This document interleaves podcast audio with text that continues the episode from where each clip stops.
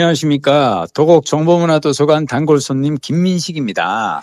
안녕하셨습니까. 성북길빛도서관 단골손님 박동훈입니다. 지난 한 주 도서관에서 빌린 책은 무엇이었나요?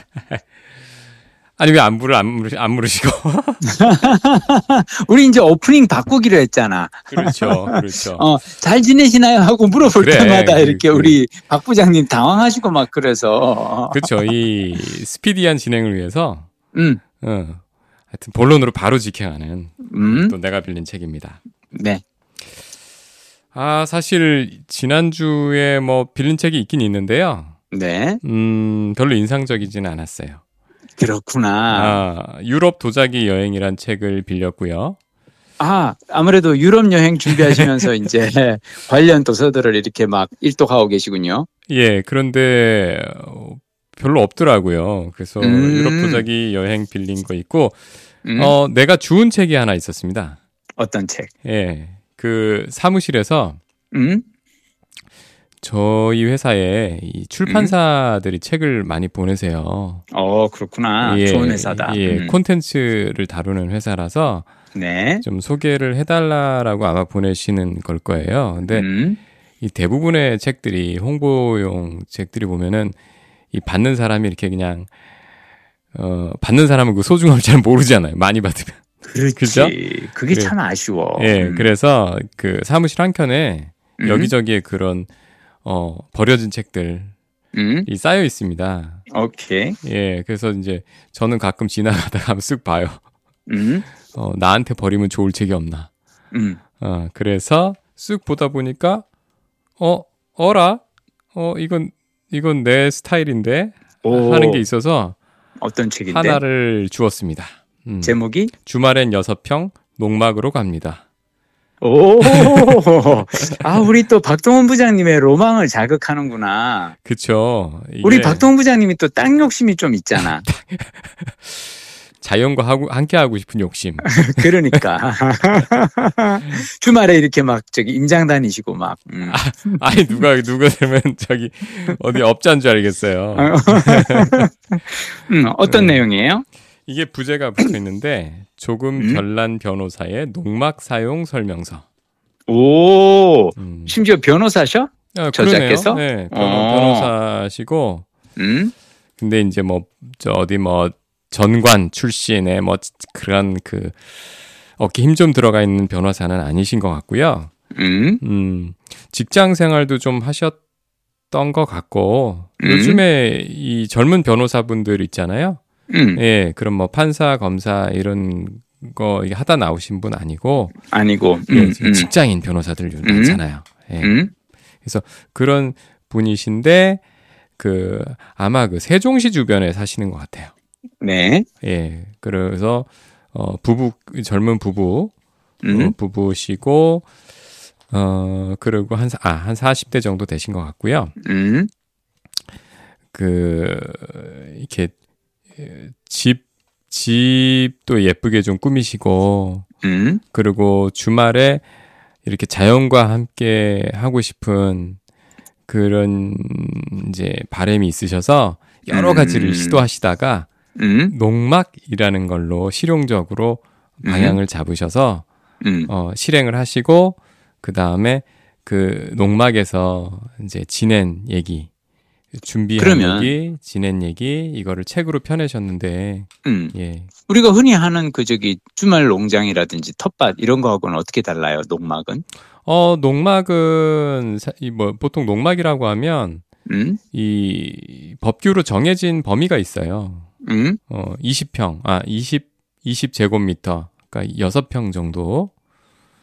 예. 그의 이제 땅을 차지하는 그리고 약간 우리가 보는 원두막 같은 건가? 아니죠. 그 소위 이제 컨테이너 같은 거 있죠. 그렇지. 그런 거 그런 형태로 대주로 이제 많이 돼 있고요. 그래도 원래 농막이라는 거 그 이름에서도 알 수 있듯이 그 농사짓는 분들이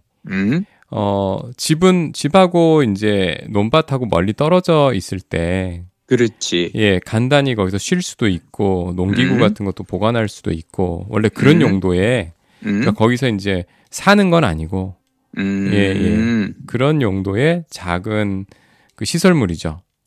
그런 데서 사시는 분도 있어. 그렇죠. 시골에 우리 저기 사촌 형님이 네. 그 저기 부인하고 이렇게 싸우고 이렇게 가면 거기 가서 이렇게 몇 달씩 사시고 막 그러셔. 그런 용도가 시골에만 필요하진 않잖아요. 그렇지. 갑자기 왜 그런 생각이 들지? 약간 나는 자연인이다 같은 그런 그건데 미리 그렇게 농막 같은 거 있으면 거기 가서 이렇게 지내시는 분들이 많더라고. 네. 가끔씩은 부부간에도 이 거리두기가 필요하니까.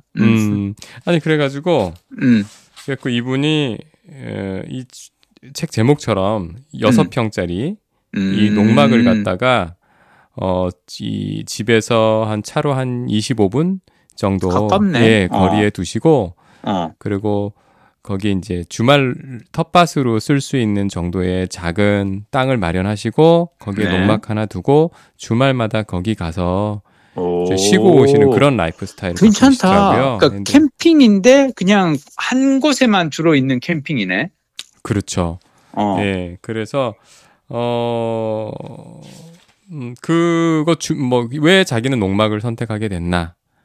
그리고 요거를 그 여러 가지 자연 속에서 지내고 싶은 욕구를 해결하는 여러 가지 방법 중에 방법을 먼저 쫙 자기가 고민했던 과정에서부터 농막이라는 방식을 선택한 이유, 그리고 그거를 준비하는 디테일, 그리고 다른 분들이 이런 또 고민과 선택을 한다면 뭘 피해야 하는가, 뭘 고려해야 하는가, 굉장히 책이네. 실용적인 책이고요.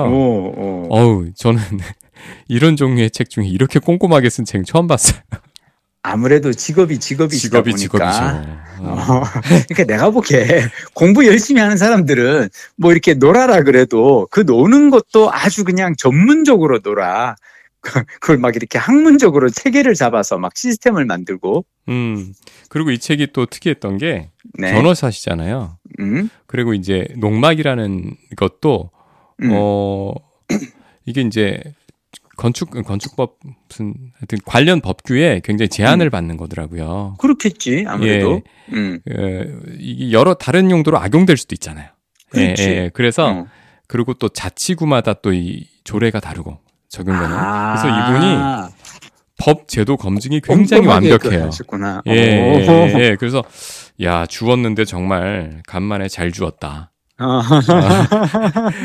잘 줬다고 생각한 게 얼마 전에 예스24에 들어가서 뭐 살 일이 있어 하고 딱 첫 페이지 얘가 이게 돌아가고 있는 거예요. 그러니까 그렇게 막 버려질 책은 아니었던 거지. 아니고 요즘 좀 이렇게 나름 화제의 책이었구나. 네, 버려질 책은. 그리고 제가 이렇게 봤을 때 허투루 쓰신 책이 아니에요. 아니야. 네, 그리고 단지 그런 정보만을 담고 있는 책이 아니라요. 많은 사유가 담겨 있어요. 오, 그렇구나. 예. 이야, 찾아서 읽어봐야겠습니다. 예. 이게, 그리고 이제, 여기에 보면은 그런 단어가 나오는데, 슈필라움? 네, 이런 독일어가. 그게 나와요. 저기, 김정운 네. 교수님이 뭐, 무슨 뜻이에요? 그 책에서 소개하기로는? 내가 표시를 해놨는데. 그러니까 약간 자신만의 안식처, 약간 그런 느낌 아닌가? 맞아요. 그치? 맞아요. 맞아요. 그게 뭐냐면 그 김정운 교수님이 왜 저기 그 목포인가 여순가 그 저기 남도 바다 쪽에 어디다가 이렇게 그 자기 화실 작업실 만들어 놓고 거기서 작업하면서 지내는 거를 그 공간을 하여튼 소개하는 책에서 슈필라움이라는 단어를 제가 봤던 것 같아요. 야, 역시 우리 김 작가님은 그 책을 정말로 알차게 읽으셔요. 그걸 어떻게 제가 찾았어요. 딱 그 얘기가 돼 있어요. 문화심리학자 김정운 박사님은 바닷가 작업실에서는 전혀 다른 시간이 흐른다에서 요리 슈필과 공간 라움의 합성어인 독일어 단어 슈필라움을 소개합니다. 이 단어는 내 마음대로 할 수 있는 자율의 주체적 공간을 의미합니다. 맞아요. 아무리 보잘것없이 작은 공간이라도 내가 정말로 즐겁고 행복한 공간, 하루 종일 있어도 전혀 지겹지 않은 공간, 온갖 새로운 삶의 가능성을 꿈꿀 수 있는 그런 공간이야말로 자신의 슈필라움이라고 합니다. 그러니까 이게 이 책은 슈필라움에 관한 책이에요. 대부분의 사람들이 맨 먼저 가장 쉽게 갖게 되는 슈필라움은 어떻게 보면 차죠. 제가 요즘에 슈필라움이 차예요. 그지? 사실 저는 그 집에 뭐 대부분 아빠들이 그러겠지만 집에 자기 공간이 없잖아요. 그렇지. 소파? 소파 반쪽? 그러니까 보통 그게 자기 공간인데 제가 지금 오늘 녹음하는 이 공간도 저희 집이 이제 방이 3개입니다. 예, 나름 저 국민주택 규모인 85제곱미터에 삽니다. 그런데 이 3개의 방 중에 하나는 온 가족 한 3명이 자는 침실이고 하나는 큰아이 공부방이고 하나는 작은아이 방인데 작은아이 방은 사실은 작은아이의 여러 장난감과 뭐 창고예요, 사실은. 그렇지. 예, 그렇지. 사실 작은아이도 작은 방에 잘 들어가서 쉴 데가 없는데 제게 있겠습니까? 예. 오늘 제가 녹음하고 있는 광경을 머릿속에 약간 소리 좀 이상하지 않나요, 오늘? 아니야, 모르겠는데. 왜 그러냐면 저는 약간 다르게 들리는데 이전에는 저희 큰아이 공부방을 녹음할 때가 되면 되게 착해요. 좀 비켜줄래? 진짜 착하다. 그래서 제가 치고 들어가서 1시간 하고 나옵니다. 내일 시험이에요. 첫 중간고사. 그렇지. 아구야. 내 같은 아빠도 이런 날은 건드릴 수가 없더라고요. 그럴 수 없지. 그럴 수 없지. 지금 그 아이 창고방, 우리 집 창고방에 와서 저 발받침 사다리에 놓고 거기에 믹서와 마이크와 휴대전화 올려놓고. 그렇구나. 부엌 식탁 의자 갖고 와서 앞에 붙이고 있습니다. 이렇게 생각해 보면 나는 사람의 삶은 자신의 슈필라움을 만들어가는 과정이라고 생각해요. 맞아요. 슈필라움. 나만의 어떤 공간을 만들어가는 거고 나는 사실 나에게 있어서 가장 첫 번째 슈필라움이 나는 도서관의 서가 그 사이 공간이었어요. 도서관 책상도 아니고 서가 사이. 왜냐하면 책상만 하더라도 앉아있으면 이렇게 사람들이 다 주위에 이렇게 보이고 막 눈 마주치고 막 그렇잖아요. 네. 근데 나는 그 서가 사이에 거기도 이렇게 또 이렇게 사람 잘 안 오는 서가들이 있어. 그러니까 000 총류라든지 이런데, 그러니까 문학 쪽은 사람들이 많이 와요. 네. 000 총류라든지 뭐 약간 이런데 아니면 300 건강서적 뭐 이런데 하여튼 쪽에 이렇게 앉아 있으면은 사람들이 없거든. 그러면 나는 거기에서 이렇게 책을 골라서 이렇게 그러니까 그 아무도 찾지 않는 서가에서 나만이 찾아주는 그 책을 이렇게 읽을 때 그때 그 느낌이 있어요. 나는 도서관이 나에게는 첫 번째 슈필라움이었어. 아니 그때 나는 왜 그 아까 저 말씀하실 때 그 장면을 머릿속에 그리면서 거기서 연애하는 그런 드라마 많잖아요. 서가 사이 이렇게 저쪽에 한 명 이쪽에 러브레터지 뭐 유아의 신지의 러브레터나 보면 약간 뭐 그렇다. 아니 근데 저 정말로 차가 저희 같은 사람들 중년 남성들의 유일한 슈필라움. 이죠. 그렇죠. 사실. 맞아요. 맞아요. 예전에 제가 되게 이렇게 엄청 힘들 때 내가 차에 앉아서 주차장에 이렇게 숨어서 차 안에서 이렇게 펑펑 소리 내서 운 적이 있거든요. 네. 그때는 진짜 차 안에서 울고 있으면 그나마 제일 몰라 사람들이. 그래서 하여튼 차가 제일 마음 편한 슈필라움. 아니 그래서 우리나라 차들이 그렇게 썬팅이 센가요? 아니 그거는 또 저기 연애 용도도 있고. 아니 저는 그렇죠. 왜 이렇게 한국 사람들이 좋은 차에 집착하나 이해를 못했었는데 그 제가 평생 직주 근접의 인생이었다가 1년 전부터 차로 출퇴근하면서 이게 슈필라움이구나. 그렇죠. 그래서 이 시간만큼은 내가 즐길 수 있는 공간이기 때문에 이게 좋은 차여야 되겠구나. 그렇죠. 맞아요. 예, 그리고 그런 그게 있어. 이 운전이라는 거는 너무 내 마음대로 되는 거 정말 차밖에 없구나. 돌림은 옆으로 가고. 내가 오늘 쓸데없는 얘기를 많이 하네. 아니 그 근황을 안 물어도 알아서 본인의 근황이 나오네. 그냥 스멀스멀.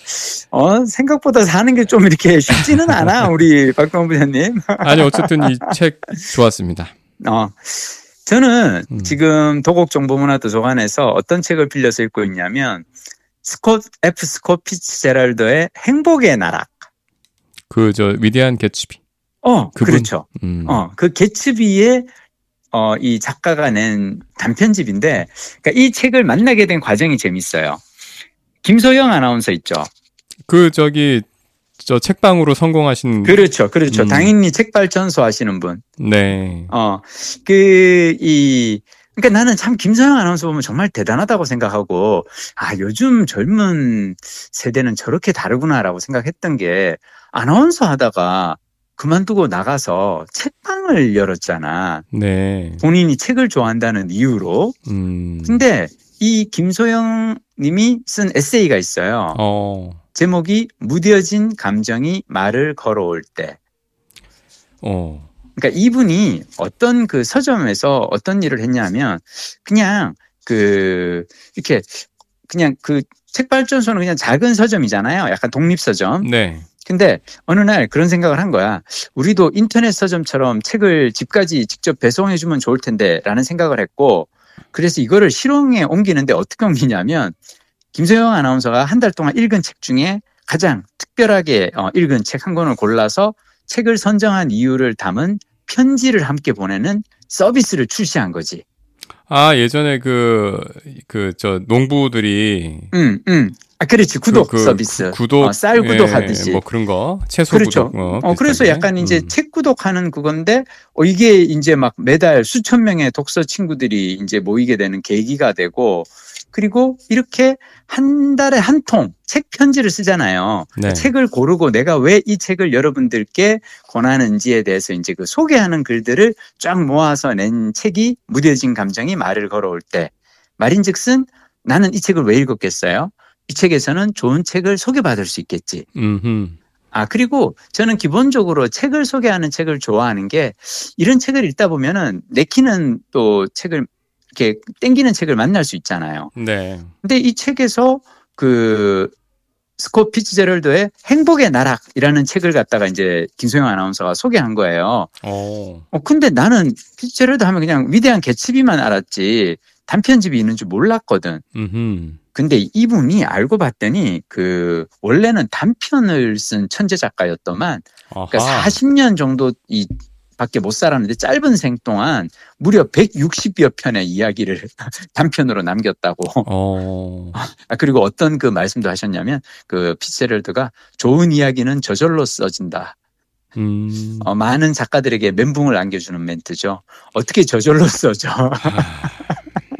그만큼 이제 다작이 아주 능했던 사람인데, 이분 책 이렇게 그 소개한 글을 읽다가 문득 재밌을 것 같은데 이야기가 괜찮을 것 같네 라고 해서 이제 바로 도서관에 달려갔고요. 도곡정보문화도서관을 제가 정말 사랑하는 게, 가보면 있어. 이 책에서 소개한 책들을 몇 권 이렇게 골라가지고 갔더니 바로 있고, 그러니까 이게 그 도곡정보문화도서관이 뭐 강남구 대표 도서관이잖아요. 그렇죠. 그러니까 보통 그 도서관 그 이름 중에 정보, 중앙 들어가 있는 게 그 구에 제일 크죠. 맞아요. 그러니까 보통은 그냥 마을 문고라든지 동사무소 위에 조그마한 공간을 이렇게 쓴다든지 뭐 이런 건데, 여기는 그냥 건물을 하나를 전체를 쓰는 도서관이니까. 그러다 보니까 얘가 장서 수가 하여튼 5만 권 정도 되거든요. 네. 그러니까 장서 수가 5만 권이 되면은 어지간히 괜찮은 책들은 다 있고, 그리고 제가 예전에 맨 처음에 이 도서관이 생긴 지 이제 10년 됐으니까, 한 도서관 한 3년차, 4년차 정도 됐을 때 제가 관장님하고 좀 친해져서 관장님한테 한번 여쭤본 적이 있어요. 내가 나름 그래도 책을 이렇게 찾는 안목이 좀 있다고 생각하는데, 어디서 추천받고 괜찮은 책이다 그래서 내가 여기 와서 검색해보면 이 도서관에는 꼭 있더라.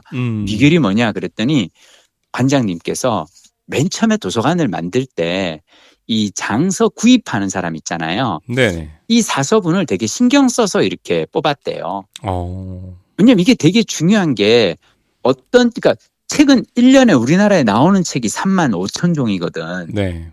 1년에 3만 5천 종이 나오는데, 그중에서 괜찮은 책들을 이렇게 모으고 독자들에게 이렇게 추천하고 싶은 책들이 있을 거 아니에요. 네. 그리고 아무래도 도서관이 새로 생겼으니까 그 전에 한 10년 정도 사이에 나온 책들 중에서도 또 좋은 책들은 이제 구비를 해둬야 되니까.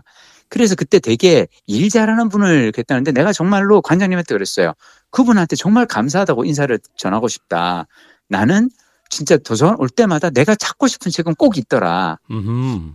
근데 요즘 좀 마음이 아픈 소식이 있어요. 뭔데요? 도서관에서 새로운 서비스를 이 독자들을 끌어들이기 위해서 한 서비스 중에 뭐가 있냐면 저거 혹시 알아요? 이 서점에 가서 그러니까 이를테면 도서관 이용자가 자기가 읽고 싶은 책이 도서관에 없어. 그럼 서점에 가서 그냥 사. 자기가 읽고 싶은 책을 사고 그 산 책을 다 읽고 나서 도서관에 주면 돼. 그러면 그냥 도서관에서 그러니까 왜 보통은 왜 도서관에다가 희망도서 구입 신청을 하잖아요. 네네. 그러면 도서관에서 희망도서를 이렇게 장소로 구비하면 그 다음에 가서 읽는 거잖아요. 네. 그게 아니라 그냥 이용자가 바로 서점에 가서 읽고 싶은 책을 사서 읽고 그리고 읽은 다음에 그 책을 도서관에 그냥 주면 되는 거야. 그러면 도서관에서 이분한테 책 구입비를 정산을 해준대요. 아니 근데 그게 그렇게 되려면 같은 책을 여러 명이 하면 어떡하죠? 자, 사실은 박동 부장님 얘기하신 그 문제도 있지만 더 큰 문제는 뭐냐면 별로 이렇게 그다지 좋지 않은 책들이 들어온다는 거죠. 그리고 요즘 사실은 이용자들이 많은 분들이 사실은 관심을 갖고 있는 게 재테크 책인데 주식이라든지 코인이라든지 뭐 이런 건데 이러다 보니까 도서관에서 구비하는 새로 나온 책들을 구비하는 데 있어서 쏠림 현상이 일어난다는 거죠. 그러니까 그리고 도서관 입장에서는 그래도 인문과학 서적이라든지 에세이라든지 고전이라든지 다양한 책을 그리고 왜 사서 선생님들은 나름 그래도 이거를 책을 고르는 일을 하시는 분들이잖아요. 네. 그리고 문헌 정보학을 전공을 하고 좋은 책을 고르는 안목을 평생을 익힌 분들인데 이분의 노하우를 더 이상 써먹지를 못하는 거지. 그냥 이용자가 직접 자기가 그냥 사가지고 도서관 예산으로 사가지고 가고 그리고 도서관에서의 이 새 책 구입비라는 예산은 사실은 한정이 돼 있으니까 결국은 그렇게 책들을 사다 보니까 정작 좋은 책은 구화해 놓지를 못하는 경우들이 생긴다는 거죠. 아니 사실 저희 동네에서는 처음 들어보지 못한 얘기거든요. 네, 지역에서는 좀 있어요, 요게. 지역에서 그게 어떻게 보면 집단지성을 활용해 보겠다라는 취지였던 것 같은데. 그리고 도서관으로 이용자들을 조금 더 이제 끌어들이겠다. 책 읽는 책을 읽게 하겠다 어떻게든. 그러니까 여러분이 읽고 싶은 책이 도서관에 없으면 서점에 가서 사서라도 읽고.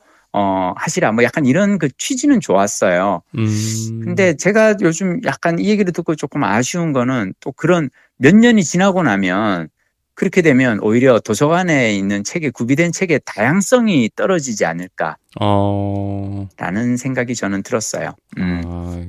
저희 내가 빌린 책 듣고 계신 분들 중에 혹시 정책에 관여하는 분이 계시면 뭐 이미 알고 계시겠지만 그렇죠. 근데 이게 우리는 한번 생각해 볼 만한 그냥 화두를 저는 한번 던졌으면 해서 그냥 말씀드렸고요. 네. 그리고 이 책 말고 또 도서관에서 제가 읽은 책은 제목이 이거 얘기하면 아마 너무 웃으실 수도 있어. 책 제목이 오래도록 젊음을 유지하고 건강하게 죽는 법. 이거네요. 9988. 그렇지. 99. 9988 123. 123. 그치. 99세까지 팔팔하게 살다가 하루 이틀 앓다가 그냥, 가자. 뭐, 약간. 그거지. 근데 이게 되게 재밌는 게 이게 이제 스티븐 R. 건드리라고 하는 이제 이 심장 전문의과 의사분이 쓰신 책인데요. 네. 되게 재밌는 게 이분이 심장 전문의인데 이 책에서 가장 강조하는 건 뭐냐면 우리가 젊고 건강하게 잘 늙기 위해서는 장내 미생물들을 잘 돌보자. 심장에 관한 얘기를 쓰신 게 아니네. 왜 그러냐면 이분이 심장외과로 이렇게 일을 하면서 느낀 게 결국은 대장, 장 건강이 더 중요하다. 약간 이런 그거를 이제 그걸 하고요. 네. 그래서 장내 미생물들을 우리가 돌봐야 한다라고 하면서 이분이 한 얘기는 뭐냐면 그래서 우리가 해야 되는 거는 우리가 먹고 싶은 걸 먹는 게 아니라 장내 미생물들, 장내 유익균들이 좋아하는 걸 먹어야 된다는 거죠. 근데 장내 유익균에 적이 있어요. 그거는 가슴 아프게도 설탕이에요. 그래서 책에 그런 말이 나와요. 맛있으면 뱉어라. 근데 이런 된장. 이런 된장이네요. 이런 된장. 그러니까 뭐 뱉지는 않더라도 좀 덜 먹어야겠다. 뭐 그런 생각을 하고요. 그리고 이게 이분이 또 이렇게 장내 그 균에 대해서 그 강조하는 이유가 뭐냐면 사실은 우리와 함께 수십만 년 동안 이제 함께 진화해 왔다는 거죠. 장내 유익균이. 그래서 이 장내 균을 어떻게 이제 잘 돌볼 것인가 뭐 이런 얘기하고요. 저는 이 책에서 되게 재밌었던 거는 그 이 근육과 인슐린의 관계를 이런 식으로 설명을 해요. 인슐린은 방문 판매원이래요. 그리고 근육은 인슐린의 고객. 그래서 인슐린은 모두가 좋아하는 당분을 집집마다 이렇게 팔러 다니는 방문 판매원인데 이렇게 우리가 당분이나 단백질을 먹으면은 인슐린이 근육 주위를 돌아다니면서 문을 두드리고 물어본대요. 저기요, 혹시 배고프신 분? 그때 이제 배가 고픈 근육들이 네, 저요 하고 그 당분을 받아 먹는 거죠. 이렇게 되면 이제 인슐린한테는 일하기가 좋은 하루인데, 근데 근육이 배가 고프지가 않잖아요. 네. 그러면 판매원이 와도 문을 열어주지 않아. 그러면 인슐린은 당분을 판매할 수가 없으니까 안 팔리네. 어떻게 하냐면은 판매를 늘려달라고 본사에 도움을 요청하고, 그럼 우리 몸은 판매 사원을 더 많이 늘려. 그러니까 인슐린을 더 많이 만드는 거죠. 네. 근데 여전히 근육은 배가 고프지 않아서 당분을 사지 않아. 이렇게 되면 결국은 인슐린은 판매를 포기하고 하루를 마감하고 남은 제품을 어떻게든 처리해야 되니까 이 당분을 지방으로 전환해 둔다는 거죠. 근데 이런 과정이 계속 몇 년, 몇 달이 계속되면은 지방이 늘고 근육은 준다고. 그리고 근감소증이 심해지면서 인슐린 저항성과 장 건강이 심각해진다. 그래서 하여튼 이분이 책에서 얘기하셨던 게 근육을 배고프게 만드는 게 중요하다. 그래서 저는 다시 이 책을 읽으면서 아, 근력 운동을 해야겠구나. 근력 강화 운동을. 근력 강화 운동을 해야 근육이 배고픔을 느껴서 음식 달라고 이제 아우성치고 그러면 이제 인슐린이 갔다가 이제 방문 판매하기가 쉬워지고, 지방으로 당분을 저장할 필요도 없어지고, 하여튼 그렇다 그래서. 어떻게 하면은 잘 살 수 있을까? 책에서 다시 한번. 근데 저는 이 책은 그냥 되게 심플한 게 도서관 가가지고 건강 코너 거기 이렇게 쭉 돌아보다가 제목이 너무 섹시해가지고 오래도록 젊음을 유지하고 건강하게 죽는 법. 그래서 했는데 의외로 되게 배울 점이 많은 책인 것 같아요. 그 요즘 하여튼 그 보시는 책의 한 절반은 잘 먹고 잘 사는 법? 맞아요, 맞아요. 제가 그 저기 뭐 또 펀드 얘기해서 뭐 하지만 펀드 마이너스 30을 기록하고 난 다음에 내가 깨달은 건 뭐냐면 시장은 내가 통제할 수 없는 요소고 내가 통제할 수 있는 요소는 내 몸이구나. 내 건강이라도 잘 챙겨보자. 아유, 그 중요한 얘기입니다. 그렇죠. 그래서 어떻게든 책에서 건강에 대해서 한번 이렇게 배워보려고 하고요. 그리고 또 그렇다고 막 이런 책만 있는 게 아니라 그래도 재미난 소설도 막 찾아서 읽고 그러고 있어요. 아니, 요즘 굉장히 바쁘시잖아요. 그냥 뭐 재밌어요. 그 요즘 이번 주에 또 새로 지난 주에 이제 다녀오신 또 만나신 재밌는 분들 얘기 없어요? 당장 오늘 오후 2시에 만난 분들이 있어요. 오정TV라고 혹시 들어봤어요? 오정TV요? 아니요.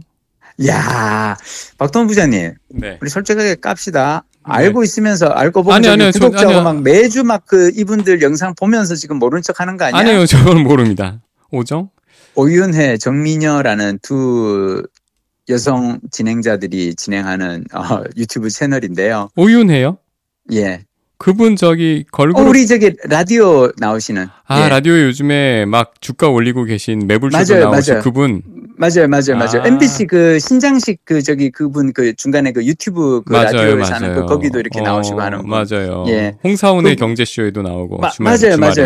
그 오윤혜라는 분이 이제 네. 정민여라는 분하고 두 분이 같이 하는 건데 네. 이게 쉽게 얘기하면 뭐냐면 섹스를 주제로 하는 채널이에요. 아, 그래요? 그래서 처음에 나는 그 섭외, 출연 섭외 받고 되게 난감했던 게 왜냐면 전 출연 섭외 받고 오정TV요? 나도 몰랐거든. 박동원 부장님처럼 전혀 뭐 하는데 지금 이렇게 들어서 보니까 뭐냐면. 바둑? 뭐 이런 그러니까. 느낌이. 근데 이제 오윤회, 정민여, 성을 이제 따서 오정TV고 하여튼 그 영상을 보니까 AV 여배우 있죠. 네. 그 여기서 AV는 오디오 비주얼이 아니라 어덜트 비디오 그 성인 영화 나오는 여배우가 나와가지고 자신이 어떻게 이 에로 영화 배우가 되었는지 막 이런 얘기하고, 또 어떤 편은 보니까 호스트바 있잖아요. 네. 남자 호빠 선수들이 나와가지고 호빠에 하루 그 저기 뭐야 그 이 수입은 어느 정도 되고 호스트바에 가서 여성분들이 잘 놀기 위해서는 돈을 얼마 정도 예산을 생각해야 되는지 뭐 이런 거 막 알려주는 거예요. 그래서 저는 야 이건 나하고 안 맞는데 왜 나를 출연을 섭외를 하셨을까? 하여튼 그래서 가서 오늘 뭐 근데 재밌긴 정말 재밌었어요. 제가 가가지고 그랬어요. 아, 이제는, 그러니까 제가 나름 그래도 왜 평생 이 코미디 PD로 살았잖아요. 네. 이게 코미디의 주도권이 넘어간 거예요. 누구한테요? 그 여성에게. 아. 이게 그 이 미국의 스탠드업 코미디 쇼도 이렇게 좀 보면은 원래 옛날에는 제리 사인펠드라든지 주로 남자 스탠드업 코미디언들이 많았거든요. 네. 근데 요즘은 엘리 웡이라든지 여성 코미디언들이 되게 많아졌어요. 근데 그 이유가 내가 생각했을 때 이제는 남자들이 이렇게 성이라든지 뭐 이런 그 소재를 가지고 다루기가 참 쉽지가 않아진 거지. 그쵸. 근데 오히려 여성들은 그걸 다룰 수 있는 거예요. 그러니까 이를테면 여기에 그 이 에로 영화 출연하는 여배우가 나왔어요. 네. 그러면 이 두 분이 뭐라 그러냐면 저기 한번 일어나서 한번 돌아보세요. 저기 치마 예쁘다. 몸매 예쁘다. 막 이러면서 막 되게 이렇게 그리고 뭐 저기 첫 경험은 언제 한가 뭐 이런 걸 막 이렇게 질문을 해요. 자, 언니들이니까 가능한 거죠. 그 남자가 하면 이건 남자 진행자가 범죄니까? 그렇지. 이렇게 오늘 옷 이쁘네 한번 일어나서 한 바퀴 돌아보세요. 이런 거 안 되잖아요. 네. 근데 이분들이 한번 돌아보세요. 그러면 이제 그 AV 여배우께서 에이 막 이렇게 하면서 오늘은 제가 언니들한테 이뻐 보이려고 일부러 짧은 치마 입고 왔어요. 막 이러는데 내가 보면서 아, 이렇게 세상이 또 바뀌어 가는구나. 아, 그리고 유튜브의 세계는 정말로 넓고도 깊다라는 걸 느꼈어요. 아, 이런 그 콘텐츠가 또 막 있네. 막 하여튼 되게 재미나고도 신기한 경험이었어요. 아니 근데 어떤 주제로 부르셨대요? 아마 제가 섹스에 대해서, 연애에 대해서 가장 관심 많은 사람들이 의외로 앓고 있는 질병이 뭘까요? 난 그게 외로움일 거라고 생각해요. 외로움 수업의 저자. 아니 그분들 책 읽고서 부르신 건가요? 아니 그렇지는 않은 것 같았어요. 책 얘기는 사실 거의 안 했고 그냥 예, 뭐 이런저런 얘기 다양한 얘기하다 왔어요. 그래서 내가 다음에 다시 불러달라고 저자를 불러놓고 정작 책 얘기를 안 하면 야 이거 꼭 봐야겠다. 아직 안 나왔죠? 아직 안 나왔어요. 오늘 녹화했는데 근데 나중에 한번 봐봐요. 오정TV 재밌어요. 나는 보면서 아, 이제는 우리 사회에 이런 식의 또 이렇게 금기가 또 하나 허물어지는구나. 근데 저는 진짜로 처음에는 보면서 저걸 이해를 못했다니까? 썸네일들을 이해를 못했어요. 다 이렇게 그 초성으로 이렇게 글자가 돼 있는데 이게 뭐지? 나는 정말 썸네일도 이해를 못했는데 나중에 이렇게 가서 그래서 오늘 가서 약간 신세계를 영접하고 왔답니다. 네. 이 얼른 저 끝내면 봐야 되는데 계정을 주의해야겠다. 그렇죠. 그래. 이게 계정 얘기하니까 참 이렇게 제가 이제 블로그를 요즘 하면서 블로그에다가 구글 애드센스를 달았거든요. 네네. 구글 애드센스는 왜 평소 나의 검색 결과에 기반해서 광고를 띄우잖아요. 네. 제가 되게 난감한 게 얼마 전에 어떤 분이 블로그에 댓글에 이제 약간 항의성 글을 남기신 거예요. 네. 자기가 내 블로그 들어와서 볼 때마다 광고가 뜨는데 너무 이상한 성인 광고들이 뜬다. 라면서 막 그걸 하시는데 제가 그걸 보고 이렇게 나도 모르게 씩 웃었던 게 저도 이제 제 블로그를 제가 들어가니까 광고가 뜨잖아요. 네네. 근데 나는 인터파크 여행 상품이라든지 아니면 예스24 북클럽 광고라든지 저기 그 부킹닷컴 숙소 광고 이런 게 뜨거든. 그러니까 그게 그 콘텐츠의 결에 맞춘 게 아니라. 아니에요. 아니, 그리고 이 구글 애드센스는 그래서 나는 사실은 구글 애드센스가 구글이 그 광고 사업을 되게 잘한다고 생각하는 건데 뭐냐면 내가 평소에 관심 있던 것을 광고로 띄워주거든요. 네. 그래서 이게 내가 차마 댓글을 못 달겠는 거예요. 왜냐하면 그분이 그렇게 내 블로그에 뜨는 광고를 보면서 당황하는 게 이분은 아마 그런 거에 관심이 없는데 아마 집에서 그 노트북을 쓰는 아이나 부군이나 다른 분들이 이제 좀 뭔가 쓰시는 그게 다르지 않을까. 차마 이 얘기를 내가 못 하겠는 거야. 죄송하지만 그거는 그 야한 광고는 제가 띄우는, 그러니까 이분은 이제 오해를 하신 거지. 내가 야한 광고를 띄운다고. 그럴 리는 없잖아요. 그런 메커니즘이었군요. 구글 애드센스. 예, 그런 메커니즘이에요. 그래서 구글이 왜 페이스북도 그래요. 페이스북도 내가 한참 막 그 유럽 숙소 이렇게 막 하고 있으면 그 다음에 페이스북의 광고가 유럽 그 숙소 광고가 막 떠요. 그래서 나는 이것들이 나의 그 검색 기록을 서로들 공유하면서 팔아먹고 있구나 뭐 그런 생각은 드는데 뭐 그거야 뭐 그 정도는 그냥 치러야 할 가격이라고 생각합니다. 알겠습니다. 자, 오늘 4월 26일 밤 9시 이제 반이 좀 지났고요. 네. 예, 오늘도 이 슈필바움? 그 말 너무 좋아. 예, 슈필바움 이로부터 시작해서 오정TV까지. 하여튼 오정TV까지 넘어왔는데 네. 세상에는 재미난 게 너무 많아, 그지? 우리가 모르는 것도 너무 많고. 아니 그 정말로 이 요즘에 다양한 또 매체에 다녀오시니까 네. 그 얘기도 꼭 한 번씩 들어야겠어요. 그러게요. 네. 알겠습니다. 예. 네. 그 사실 오늘 그 내가 들은 책 시간이 혹시 남으면 내가 들은 책도 잠깐 하려고 그랬는데 오정TV 얘기가 너무 재밌어서 굳이 넣을 필요가 없겠다. 다음 주에 그러면 해주세요. 우리 네. 또 이렇게 약간 스톡해놓는 맛도 있어야지 아이템. 예, 예. 알겠습니다. 그래요. 그러면 가시고 우리는 또 다음 주에 즐거운 수다로 만나요. 예, 다음 또 더 재밌는 유튜브 다녀오십시오. 네.